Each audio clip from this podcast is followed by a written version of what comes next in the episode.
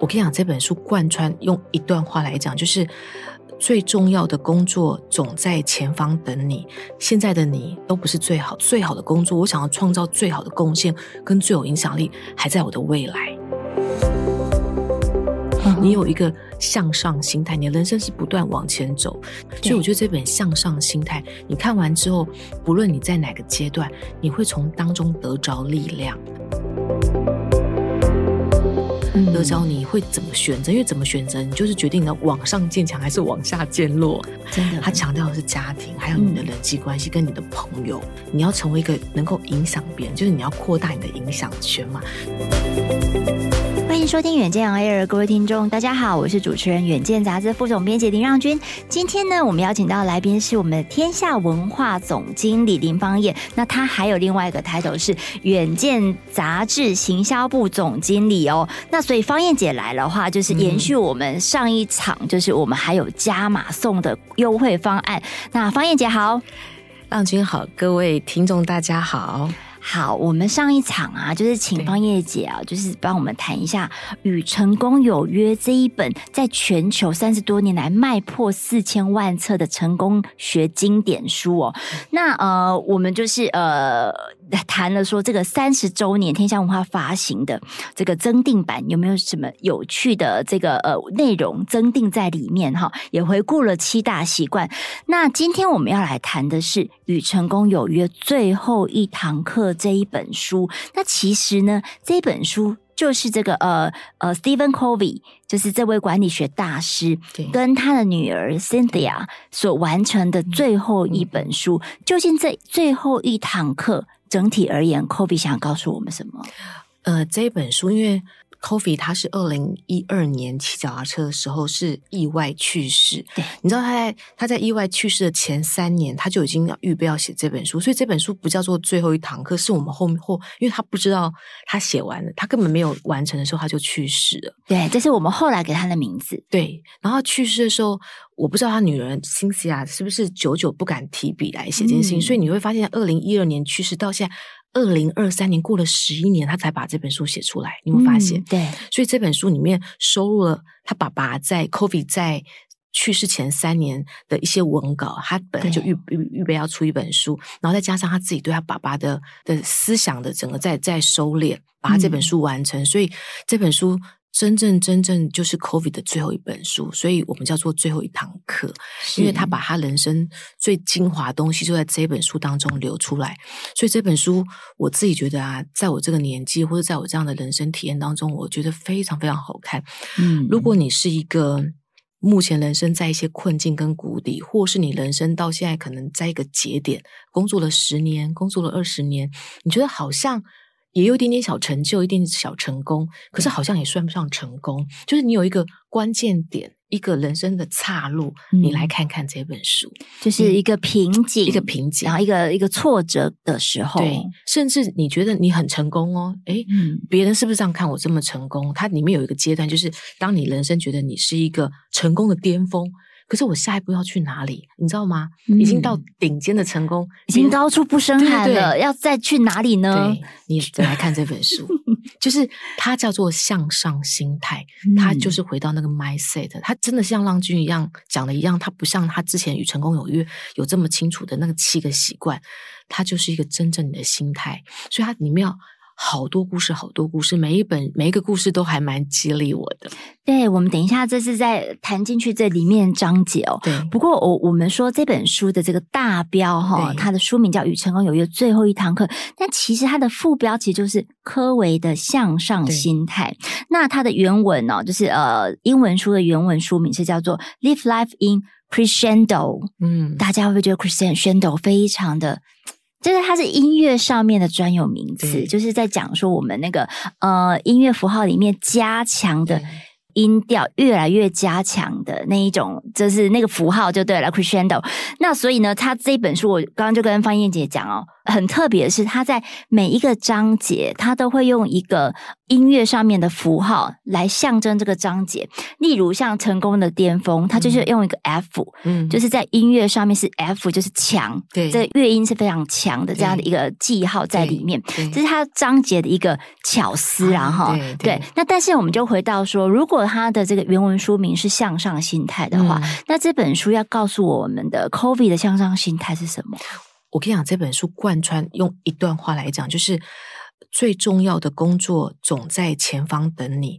现在的你都不是最好的，就是他意思是说，他女儿啊，就是那个辛霞就是说。爸爸，你已经出了一本全世界卖了四千万册的书，你的人生应该不会再有任何一本书会超越这本书了，对吧？嗯，所以他爸爸就很生气说：“他说他认为最好的东西还在后头，我的人生还没有巅峰，我人生最好的工作都在后面，都在未来。所以他有一个很很清楚的意念，就是说预测未来最好的方式就是创造未来。”就是例如像，如果今天让君觉得说，方燕姐你现在已经总经理了，呃，我不是说我要朝职位的高，而是我最好的工作，我想要创造最好的贡献跟最有影响力，还在我的未来。嗯、就是你人生永远都是有更强的、更强的、更强的，你的人生就不会，啊，就这样子了，我我应该就这样就可以了。嗯、你有一个向上心态，你的人生是不断往前走。所以它里面有一段圣经的话，你知道很多。政治人物都会用这句话，就说我们要忘记背后，努力面前，向着标杆直跑。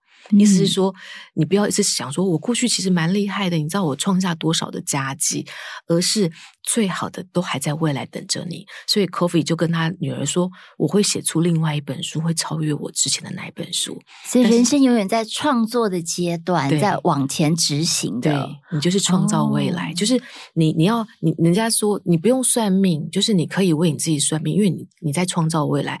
你说的算命就是你在创造未来，这有一点像以终为始，嗯。就是希望五年后的我是什么样的人？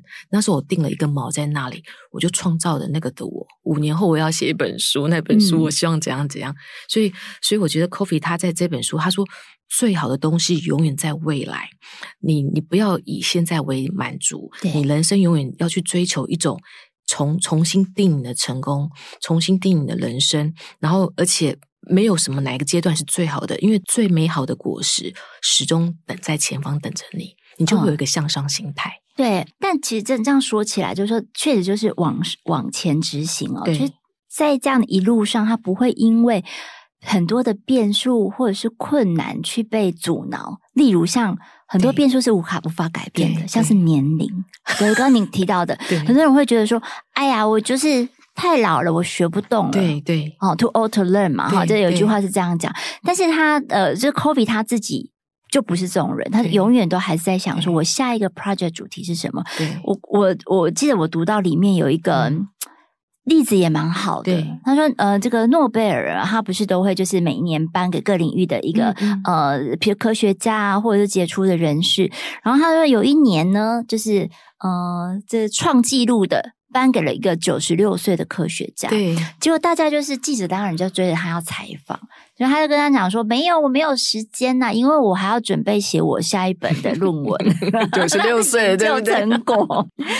这本书里面有分成四个部分，对刚才方燕姐有大略讲到哈，就是包括说中年挣扎，对，还有成功的巅峰。那第三个是改变人生的挫折，嗯、以及第四个人生下半场。对这四个章节，四个阶段，这四个阶段。”那呃，感觉上确实哦，就是说，他好像是，诶，我们已经要迎接下半场的人来读了，但事实上，他远不止于此，对不对？嗯，我们上一上一个上一集上一集在讲的，就是在讲 mindset 心态。我觉得这一集是全本都在讲心态，嗯，就是说，他说向上的心态，就是你有一个很核心，就是你你最重要的工作跟人生永远在未来等着你，所以它是一个积极主动。乐观，尤其是很前瞻性的观念。那刚刚有讲到说，我当然有一些同事跟朋友看完之后，他就说：“哎，方燕姐，这应该是你的年纪读的，是谁？他，他觉得那是人生第二曲线，你知道吗？”嗯嗯、我说：“其实不管是你在你的二十岁、二十五岁、三十岁、三十五岁，你就是要有个向向上心态。但他分这个四个部分，最主要是因为他觉得中年挣扎，因为中年的时候，你就会问自己说：你你工作了二十年。”年，你到底对你的工作人生有没有？因为已经有点平淡了，好像就是这样每一天的上上班。所以对你来讲，你的成就跟你现在的对于家庭的贡献，跟你的人际关系，是不是真的需要改进？还是你选择再创造人生的高峰？或是说，你觉得你要再做另外一种贡献，然后让自己获得更多？它里面有很多案例是说，他的朋友其实，在人生。不同的时，就是在中年的时间，再去选择另外一条道路去做更大的贡献，就是要离开舒适圈，嗯，用向上心态去。其实不容易耶，易啊，如果你已经中年，通常你就是在那个领域，可能也已经是专家，是个熟手了。对，你要再换跑道，或是拉第二个成长曲线，不简单。你看，七十九岁，也就是说七十六岁的时候，科维才开始写这这个。章节七十六岁的时候，就像你说九十六岁，嗯，他才觉得说我的与成功有约七个习惯不是我人生的巅峰，嗯，我可以再做另外一本书。那时候他花三年时间开始写，但不小心他七十九岁就走了嘛，对不对？对对对。所以你就会知道不，不同的年纪，你你愿意再重新去挑战自己，去有乐观的心态，然后去做另外一件事情。我觉得这就是。不同年纪会有不同的选择，嗯，对。然后，呃，我我真的很建议大家啊，在看这个最后一堂课之前，嗯，一定要回去复习一下 高效能人士的七个习惯，就是与成功有约。对。然后三十周年的全新的增订版，哈。那为什么要这样子搭配服用呢？其实我觉得它是。它有一点点是互为表里的，就是说你的这个七大习惯，嗯、你实践在你的人生职场里面，那但是你总是会有一些反省反思的面向，比如说我们说中年的挫折。哎，你或者是说，在人生的这个巅峰，你的下一步是要怎么走，对不对？对，那这时候呢，我们就是要来工商一下。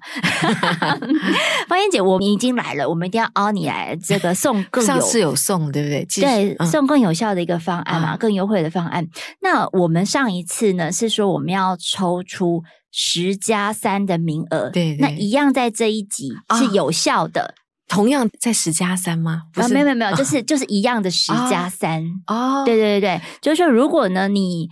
呃，就是在呃我们这个 podcast 这一集，或者是上一集与成功有约的留言区，然后我们留下八个字：看远见与成功有约。哈、啊，看远见与成功有约。好，我们就会就是抽出来，就是送你，就是说我抽出十个名额，十个四月号的杂志的那个电子，就是我们的远见行动志。嗯、对，然后另外三个名额，我们就送这个三十周年增订版的与成功有约。啊好，然后我们会再公布在远见的脸书上，所以呢，你在这两集的这个呃 Podcast 的留言区，或者是直接私讯给我们脸书的小编，嗯、留下看远见与成功有约，好，我们就。可以获得抽奖的资格哦！浪君，这个礼物真的很好诶，我必须要说，与成功有约，这已经三十四年，全全世界卖了四千万册，嗯，这是一个好书。然后远见四月号的杂志，我昨天看到热腾腾的，对，好好看哦！它真的是未来二零五零净零碳排到二零三零这个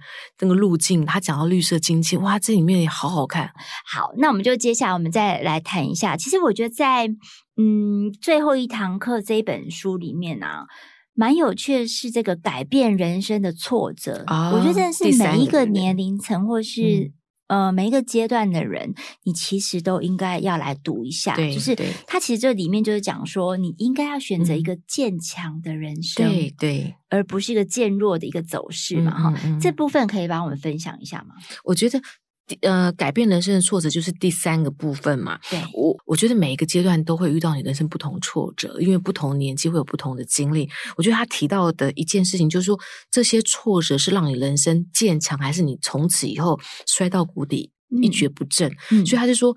当你在面对这挑战的时候，你的又是你的那个向上心态决定你的行为，所以你可以做适时的调整。假设你生病了，你可以让自己休息，然后重新调整你的心态，再往前走。但是无论如何，向上心态，它里面有讲方法嘛？待会我们会讲它关键的九大原则。嗯，就是他最想要告诉你的是，就就是不论你遇到挫折，不论你顺境，或者不论你要退休，嗯、甚至在你的巅峰、成功巅峰的时候，你不要。是看的自己这个部分，他回到我们那个核心的那那段话，就是说，你人生最美好的还在未来，不是现在。嗯，也就是说，当你现在其实我觉我觉得我最近因为工作压力很大，然后遇到家里一些事情，我也觉得我有一点挫折。那已经，那虽然不是人生谷底，虽然因为我我们也经历过很多大大小小的事，嗯，你知道，为了今天这一集，我又回去重新看这个最后一堂课，好大的激励哦！就是那种你打从心里知道，你现在遇到这个状况，它不会是一时的，因为你知道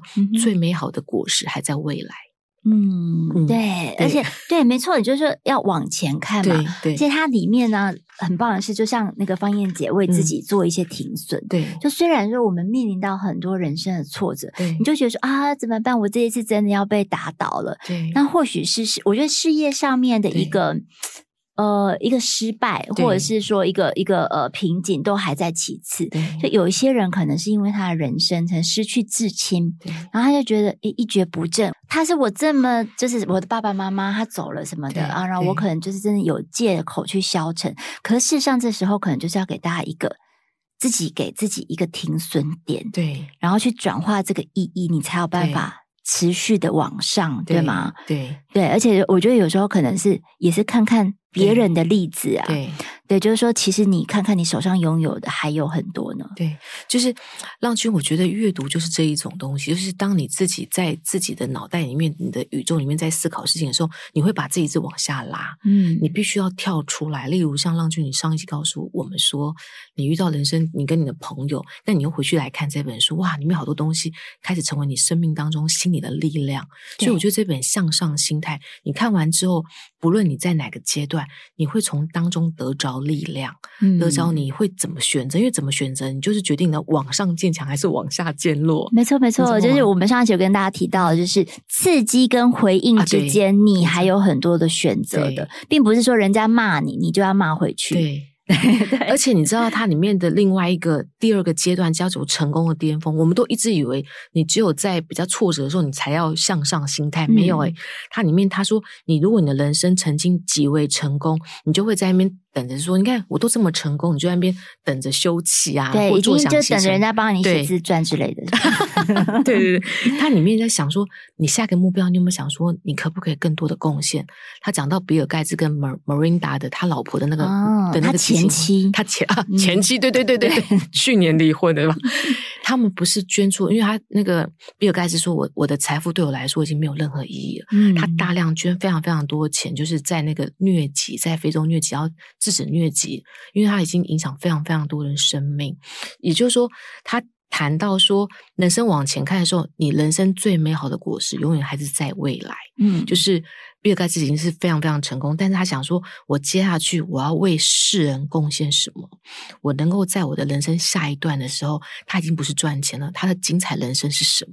嗯，所以他连那个人最成功的人都要在想，我的人生下一个最美好的果实在哪？对，所以他的生命价值跟目标就变成是贡献人群了。对，哎，真的哎，这个是境界超脱啦。对。嗯哦，那方燕姐帮我们讲一下这个。你说有九个方法，九个方法，它这个呃，它叫做关键原则。嗯，我觉得关键原则对我来说，它也是一种 mindset。就比如有没有第二十七页？你有看到第二十七页？第二十七页来翻，大家赶快去拿书。他说，你四个阶段的时候，你第一个就是他的关键原则。第一个，他说人生是使命，不是事业。嗯，就是当你做每件事情，其实这个呃，浪君我们也常常，我们每一天都想说，哇，又要来上班了。嗯、没有没有，我们每一天都在传播。重要的观念跟重要知识，对，我们是前进的力量，对，是前进的动力。所以，当你觉得你每一天浪君写出来的话，或是我们分享的东西，都能够让人们有好多的进步，你就知道它不是一个工作嘛。然后，第二个就是热爱服务。我我觉得热爱服务对我来说影响深刻。当你做的每件事情，你都觉得你是在让别人更好。而不是自我为中心，想着我自己要赚钱。就是你要让别人更好的时候，你你不知不觉当中，你自己就被提升了。那第三个就是人比事重要。诶，他里面讲到一个故事，我可以跟你分享，也跟听众朋友分享。他讲到说，他不是五十一岁才创业嘛，然后他就开始要重新打造自己的家里，然后他就找那装潢公司的装潢老板来，然后让老板正面临他要跟他老婆离婚，然后他们其实。因为那个 Coffee 就是柯伟，他很忙，然后有他们很少见面。然后有一次他来弄房子的时候，他讨论房子里面的事情的时候，然后他跟他老婆就找那个是叫设计师还是里面的工头啦来聊，哦、然后他们就开始要画画图，然后后来。柯维他很忙，他那时候已经是全世界到处跑的这个叫做讲师嘛。他说：“等等等等，我们先不要聊我的房子，我们先聊你的状况。嗯、你现在跟老婆的关系怎么样了？”嗯，然后他说他他自己写那一段话，他就说我感动到，因为他是我的业主，其实他应该很重视他的房子，因为对对啊，那为什么会关心到我个人呢？因为人比事重要。哦，就是柯伟在他生命当中，他完全活出了我在乎你这个人比在乎。我叫你做什么事还重要，嗯哼，对，像浪君，你对你的同事都非常好，你不只关心他说你有没有交稿啊，你到底有没有把这个稿子写好，你关心他他的生命，他的生活，你你有没有学习，他是不是更加倍的把稿子写好？让副总编辑马上改就 OK 了，就是你关心他，我们很希望，这是我们的期许，这就是我们领导的艺术，对不对？哦，是。所以他说，人比事重要是一个很重要的关键，就是向上心态。然后第四个就是领导是沟通价值与潜能，因为浪君你也是主管，就是你有没有觉得有些主管啊会让员工觉得自己是笨蛋？因为每啊哈，马上心里有一个图像，但是他说你是一个领导者。你是要让他的员工的潜能被发挥，你要沟通的是他的价值跟他生命当中的潜能，而不是一直骂他说你那个没有做好，那个没有做好，然后他就觉得自己更糟。对，所以他说领导啊，跟你这你要成为一个有影响力的人，你就是要让你身旁的每一个人都觉得他很有价值，他很有潜力。嗯、对，然后你身旁的每一个人都很有向上心态，因为你影响着他们，这关键。哦哇塞！突然觉得自己很重要，是不是？就是也要让团队里面每一个人都觉得自己很重要。然后下一个你很清清楚啊，就是选择建强而非渐落的人生。就刚刚我们讲的，嗯，你那个音符对不对？对，就是你在那个人生的抉择点，或者你在人生的低潮的时候，让君选择去看书。然后你刚才讲的就是所谓的那个那个，你要成为一个受害者还是一个负责任的人，对不对？哦，是是是。对，这下面那个就是从工作转型到贡献，它里面有写到很清楚，他说不是。只有六十五岁人才开始要贡献的，所以你有没有觉得我们要做好事啊？等到退休再说。其实他说，工作，你的工作的每一时每一刻，你都是一个影响者，你都是一个贡献者，嗯、你都是可以影响你的同事，因为你要去触发他的价值跟。发掘他的潜力，你每一时每一刻，你都是一个贡献的人。嗯，然后倒数第二个就是创造有意义的回忆嘛，就是我跟像我今天跟浪君这样分享，我自己很开心。那个我以后就会想着，我跟浪君有谈了两集这么棒的书，然后有人在这边听着我们，然后愿意看远见与成功有约，是对，因为你要创造有意义的回忆。然后最后一个是最重要，就发掘你的人生目的。你有发现这个跟七个习惯哪个一样？以终为始，对 对，发掘你的人生目的，嗯，因为他以终为始，你的终点可能是短期的终点，就像你说，你可能是当你离开世上的时候，那些人在你的墓前怎么去讲你的话，怎么会去回应你这个人的一生，对不对？对，就是你要发掘你的人生目的，所以你你就会，你人生目的定锚很清楚，你就会是一个。向上心态的人生，对，而且每一个原则跟实践里面，其实都是一个反省的功课啦。它都是一个反省，诶是。而且你有没有发现，它其实并没有这么的教条式的说教。嗯，里面有很多的故事，它里面有很多故事，而且它里面的故事是，它会让你去。就反省啊，就是因为说教啊，嗯、你要守时啊，你要有礼貌啊，对那个东西啊，你就会觉得很那个东西就是有点像是说代办清单的感觉，对对，对，然后反而就是压力还蛮大的，对。那但整个这样看起来，我们现在天下文化其实这个是有把它包装成一套，就是说与成功有约的这个七个习惯的三十周年增订版，然后跟。呃，与成功有约最后一堂课，它其实是有把它包成是一套的啦。你怎么知道啊？哎，因为我有买，我觉得你很棒很 棒。对对，他就把它包，所以我才说，就是大家其实真是可以搭配来看的，因为它就是互为表里，然后你可以就是不断从你的人生去做一些应用跟衍生的。那这这两个书虽然它的书名都是有跟与成功有约，但是呢，他从里面看到的成功的定义跟价值已经很不一样了。对，我我觉得柯维他的人生啊，如果在这世上的七十九年，我觉得他一直要传递一件事情，就是平衡人生呢、欸，就是他那个全人，嗯、就是上次。对，全人的观点。对，我觉得他在里面呢、啊，他其实真的没有一直强调工作的成功，哎，你知道吗？真的，他强调的是家庭，还有你的人际关系，跟你的朋友。嗯、你所有的在每一个时时刻刻，你你的心态平衡，就是你要成为一个能够影响别人，就是你要扩大你的影响圈嘛。所以我觉得他的成功的定义让我感觉到，他那个内在叫 calling，你知道，就是。啊他在召唤，你的内在，对内心的召唤，对内心的召唤，就是他召唤你内心那个很大的热情起来之后，你的人生啊，那个定锚点就在于你跟每一个人都是有平衡的关系，你不会因为百分之百都在工作，你回到家就去骂小孩，然后你不会因为一直工作，所以你跟你老公根本就是从来不讲话，也分房睡，然后你们到老了，你们根本没有互相的交集，就是。你甚至重视你的家庭，就是他有不同的关系。我觉得他很重视关系，所以我觉得他的成功，他不是只有事业上成功，而是人生各面向的完整、良好的人际关系、亲密的家庭关系，还有亲密的你、你跟你的老公、老婆，还有健康的身体，还有你不断的向上的精进的知识，还有你的 mindset，还有再加上你要对外贡献，你要成为服务别人，然后成为对于别人有影响力的贡献者，然后这才叫做平衡的人生。对，你刚才讲了说啊，要对家庭啊，要对这工作、人生，要整个社会都要贡献。我就一直在想说，我周遭有这样的人吗？是不是？是不是大家已经在脑海当中？好像是我们高奇俊高教授，太赞了，这个加分。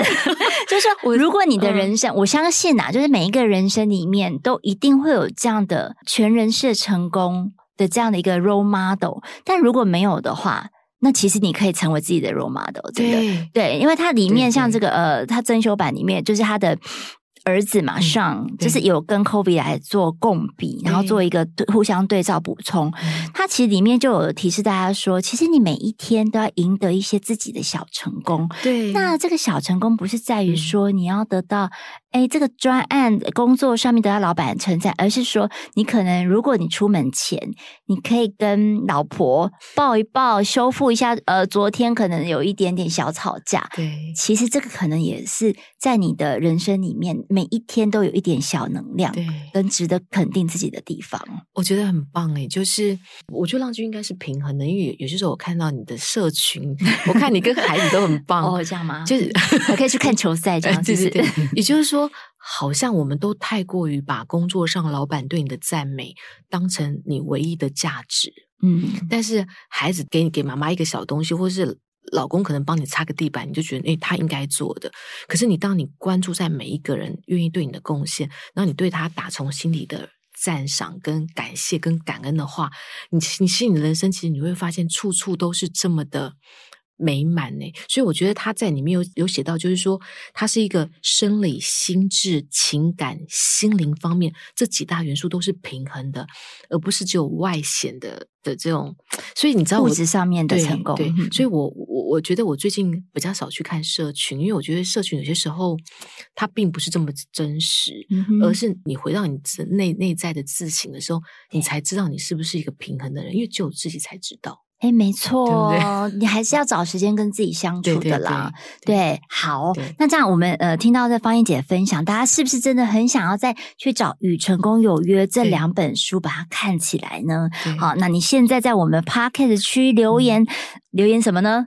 看远见与成功有约，然后就会得到我们抽奖的资格。那我们会有这个十名幸运儿可以抽到我们的四月号的远见行动志，然后另外三名的幸运儿可以拿到我们与成功有约三十周年的增订版。嗯嗯。那如果说你觉得说，哎，远见杂志我就是要整年给它买起来 看起来，有没有什么优惠方案呢？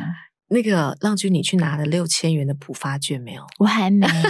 对，嗯、好，呃，你知道，因为我们一直觉得那六千元说多不多，说少也不少，嗯、但我们觉得如果这六千元可以用一点点钱贡献在你你的知识的提升，所以我们就是想说，我们用一个非常非常优惠，就是买十二期一年的远见，就送六期半年的远远见，也就是说十二期加六，总共十八期，我们只要两千元，这几乎都不到一半的钱哦，嗯、就是一天不到四块钱，对对对，你就可以得到，对吧？一年半可以得到十八期，你可以从现在的四月读到明年的年底了，差不多哈，对不对？差不多，差不多。嗯，所以我觉得这个是非常好，然后它叫做普发现金优惠方案，你只要上网。在远见的官网上就有这个方案，对，很大，就是你只要进去搜寻，就是浦发现金优惠方案，你就可以拥有买一年送半年的优惠。但它到四月中要赶快，你现在听到就赶快，对，赶快行动了，对，赶快行动。嗯、对，我们编辑部写出来文章真的非常非常好看。对对，里面有很多就是说最新的时事啊、科技啊，像是 ChatGPT 这些议题啊，我自己都觉得说。哎，我们同事怎么这么厉害？就大家一定要看起来哈，然后定起来这样。那这个是呃，我们呃邀请的方燕姐，她是我们天下文化跟远见行销 部的总经理，她来才有这样的一个好康哦哈。就是浪君很会凹。不像购物台是不是？好，我们一定呢，就是说下一次我们还要再呃找时间邀请方燕姐来，因为她来就会送好康。